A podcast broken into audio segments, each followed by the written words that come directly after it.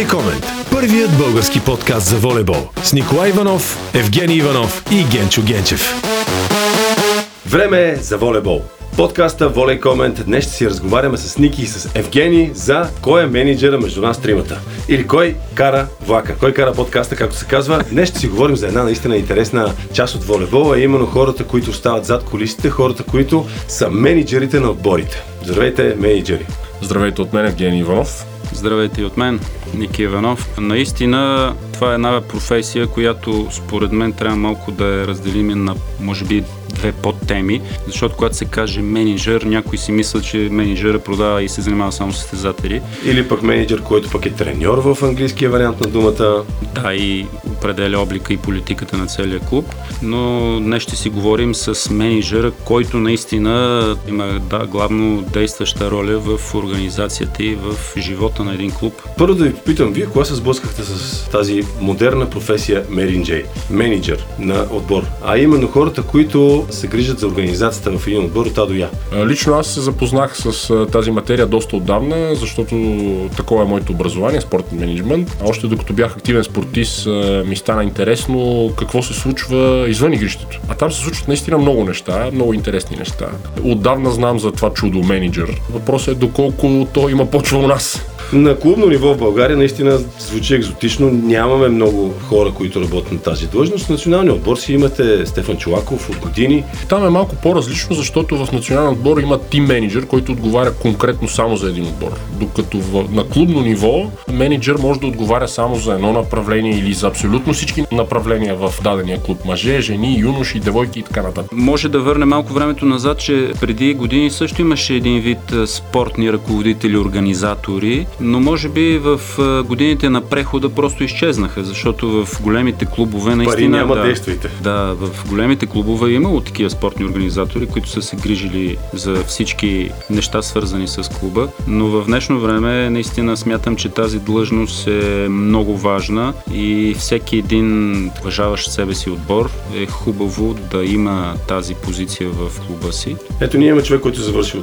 спортен менеджмент, аз съм завършил бизнес менеджмент. Да кажем, че имат нещо общо, но дайте да обясним на хората всъщност какво прави спортния менеджер във варианта, който говорим днес в нашата тема. Спортният менеджер се занимава с организационна дейност, свързана с даден отбор или даден клуб, като подготовка за състезания, настанявания. Спортният менеджер се грижи също така за комуникации с спонсори, с рекламодатели. Спортният менеджер се занимава с нормативната база, която е трябва да, да проучи всички документи, които са спуснати от федерация федерация, от международна федерация и така нататък.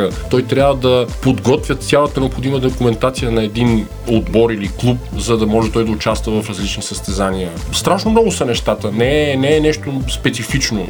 Спортният менеджер е един диригент, меко казано, в, в един клуб, който трябва да може всичките тези компоненти, които са в клуба, състезатели, треньори, ръководство, спонсори и така нататък, да ги обединява и да ги синхронизира да работят оптимално. Сивия кардинал, човека в сянка. Според според мен също така трябва да разбира и от волейбол доста сериозно, за да може да наблюдава и да влиза в контакти с тези спортни менеджери, които продават състезателите за набиране на нови кадри, качествени попълнения в отбора. Плюс всичко това, което като качество трябва да притежава, според мен и хубаво би било и да е наясно с материята волейбол, защото тогава ми, ми се струва, че картината ще бъде завършена. Да, облика ще бъде пълноценен, защото да, сигурно има много добри менеджери които ще се занимават с всичко това, което аз изброих преди малко, но ако не разбира от волейбол, според мен ще седи малко като няма да се чувства достатъчно комфортно, няма да работи оптимално с, с, с самите състезатели. А това е изключително важно звено. Все пак един клуб да може да организирам перфектно, но ако състезателите не са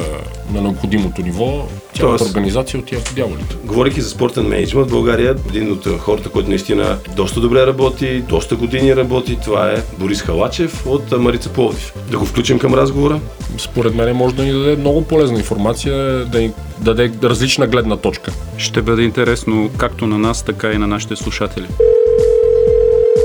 На телефона е Борис Халачев, менеджер на отбора на Марица Пловдив. Здравей, Боре! Ние се познаваме много добре, но може би нашите слушатели не знаят много неща за тебе. Би ли се представил с някои думи? Казвам се Борис Халачев. От 2010 година професионално се занимавам с волейбол, а не да играя, по-скоро да, да го организирам. Работя в волейболен клуб Марица. За мен най-успешният клуб от гледна точка на отборните спортове. С федерацията работя от известно време, малко след като започна да работя за Марица. Оттам се познаваме и с тебе и с голяма част от спортните деятели в България. Май на две на три. Семейен с две деца, ако някой го интересува. Ще направим и такава тема някой път. Добре, разкажи ни с някои думи за тази длъжност менеджер, тъй като може би някои хора си представят човек, който организира тренировки или ръководи мачове на даден отбор, както е в английския футбол, например. Специално в нашия клуб нещата са малко по-различни. Спортни, технически, самия тренировачен процес и всичко свързано с него се организира от старши тренера в клуба, който е Иван Петков в момента и който е бил през цялото това време, както аз работя в клуба. А моята роля е чисто административна. Един вид правим всичко възможно, така че тренировъчния процес и мачовете да бъдат организирани по най-добрия начин, за да може състезателите да бъдат подготвени по най-добрия начин, а треньорите нищо да не им липсва, доколкото е възможно. Тази професия така звучи доста ангажиращо. Изисква ли се някакво специално образование за нея? Или може би трябва да притежаваш някакви по-специфични умения, за да можеш да извършваш тази дейност, защото едва ли всеки би могъл да, да се справи с това? Ами от към образование, най-вероятно има нужда от някакво образование. Не съм сигурен точно какво образование. Напоследък има спортен менеджмент и така нататък. Аз лично не съм завършил завършил спортен менеджмент или нещо свързано с спорта. От към индивидуални качества, да, по-скоро трябва да си комуникативен, и да си готов да помагаш на хората, защото пак моята длъжност и моята роля е да помагам на всички в клуба да си вършат работа. Така че това е единственото качество. Когато си готов да помагаш с всичко, нещата върват. Но това мисля, че не е само за моята работа. Общо взето всяка работа, когато човек е готов да помага на колегите си, всичко е наред. Боре, здравей! Ники Иванов съм. Здрасти, Ники. От това, което ни разкажа, смисля, че всеки уважаващ себе си отбор би трябвало да има спортен менеджер и би трябвало да, да има такава длъжност в клуба. Твоите наблюдения какви са? В България това случва ли се или сме тотално изостанали в сравнение с Европа и останалия свят, така да го кажем? Моите наблюдения в другите държави има такава длъжност като моята в всичките клубове, с които ни работим, било то в Турция, Русия, Италия. Имам колеги, които точно това правят. В България нещата като че ли, може би предвид липсата на средства или някакви други неща, за които аз не знам по другите клубове, моята длъжност един вид се извършва от един и същи човек, който е и спортен директор в клуба или изпълнителен директор. Аз пак казвам, аз обичам спорта, но не мога да кажа, че разбирам от волейбол и чисто спортно-технически не мога да давам някакви оценки и моята работа не е да се занимавам спортно-технически с нещата в клуба. Затова казвах, че ние имаме главен главен треньор, старши треньор, който основно той това прави и в школата си имаме спортен директор, който се занимава точно с това. Чисто с тренировачен процес и по време на състезания, мачове и така нататък. А моята роля си е чисто административна. Транспорт, пане, храна, екипировка, не на последно място връзка с спонсори, община, федерация, министерство и така нататък. Доста, доста работа, Боре. Здравей от мен, от Генчо съм. Здрасти, Гена. За съжаление, в България май не са много клубовете, които имат специалисти по менеджмент. Това правилно ли е според теб? От една страна мога да кажа, че ако имат, ще им е по-лесно. От, от друга страна пак може би е въпрос на, на средства. Но със сигурност, ако имат човек на моята длъжност, този човек би трябвало ако не друго, то поне да намери средства да си покрие собствените си разходи в, в организацията, в частност в, в нашия клуб. Аз се опитвам, част от моите задължения и работа е постоянно връзка с нови спонсори, защитаване на по-голям бюджет за клуба пред общината. В Министерството хода сравнително често да видя дали имаме възможност да участваме по някакви програми. Така че си мисля, ако клубовете решат, че могат да си позволят един човек като мен на тази позиция, то би трябвало в близко бъдеще човека да не им тежи чисто финансово, а напротив да помага. Не съм вътре в клубовете и не мога да кажа точно как структурирани клубовете на колегите, но според мен би било добре, ако има човек, който се занимава с дейността, която аз извършвам. Колко напред във времето трябва да гледа един менеджер, че всяко негово действие е подчинено на стратегия, която не само да е за ден, за седмица, за месец или може би за години напред. Визия, за да може да каже, че неговия клуб функционира по най-добрия начин. Когато започнах работа в клуба, визията, която си поставяхме с президента на клуба и с старши треньора беше 5 годишна. Ако предвид някои обстоятелства човек не може чак толкова дългосрочно да гледа напред, минималният срок за мен е поне един сезон напред. Да кажем, че ако в момента започва или сме по на сезон 2019-2020, със сигурност би трябвало да сме наясно какво се случва следващия сезон 2020-2021, за да не кажа един сезон напред. Защото няма как да си наясно какво искаш да правиш, ако нямаш необходимото финансиране и обратното, ако си намерил някакво финансиране, а не си наясно какво искаш да правиш, тъй като това ще влече след себе си до конфликт с спонсорите и партньорите в клуба. Затова мисля, че поне един сезон напред а ако има възможност за по-дълъг период, това всичко е въпрос на, на сметки, да седнат хората, които управляват клуба и да кажат решаваме следващите 3 години или 5 години да правим това и този проект да се следва. Естествено, през тези години настъпват промяни, било то финансови, било то спортно-технически, които по един или друг начин трябва да се отстраняват, но главната цел би трябвало да бъде една. Както обичаме да казваме в България, публиката е седми играч. По това, което чувам от теб, менеджера тогава е осмия играч защото работата му създава предпоставки за успех не само в една среща, може би през целия сезон. Така ли е според тебе? Така е, ние сме част от, от колектива, специално в нашия клуб. Лицето на клуба са състезателите и, и треньорите, но както казах преди, ние работим заедно. Те си вършат работата по време на тренировките и по време на матча, пък а, ние си вършим работата преди това и след това нашата работа, както и тяхната работа, всичко се измерва с успеха на отбора. Така че, когато отбора върви и побеждава, значи всички сме си свършили работа. Сега, Бора, ти си работил предимно с жени, но си работил и с националния отбор. Правил си неща, свързани с, с федерацията. При работа с мъже и при работа с жени в волейбола, има ли специфики, които няма как да бъдат пренебрегнати? Може ли един менеджер да бъде добър и в двете направления? С а, мъже съм работил до толкова, доколкото съм организирал мероприятията. Лично не съм бил в кухнята на мъжките отбори и не мога да кажа точно какво се случва там, но моите наблюдения са, че като цяло нещата са едни и същи, като има си тънкости. Нали, не е тайна, че жените обичат а, да бъдат обгрижвани. Не, че мъжете не обичат, да, но при мъжете е по-лесно. Дори да има някакъв конфликт, теглиш си по една майна, грубо казано, след това се стискаш ръцете и нещата продължават. Докато при жените, това, което аз съм забелязал, никой не може така да излезат нещата на преден план и да водиш открито конфликт с някой, тъй като те не са толкова открити при тях. Нещата са по-деликатни и съответно във времето съм се научил да бъда деликатен с всяка една по-отделно. Аз ги уважавам, доколкото имам наблюдение, те ме уважават и нещата върват. Значи, въпреки, че сте в Пловдив, майната не върши работа.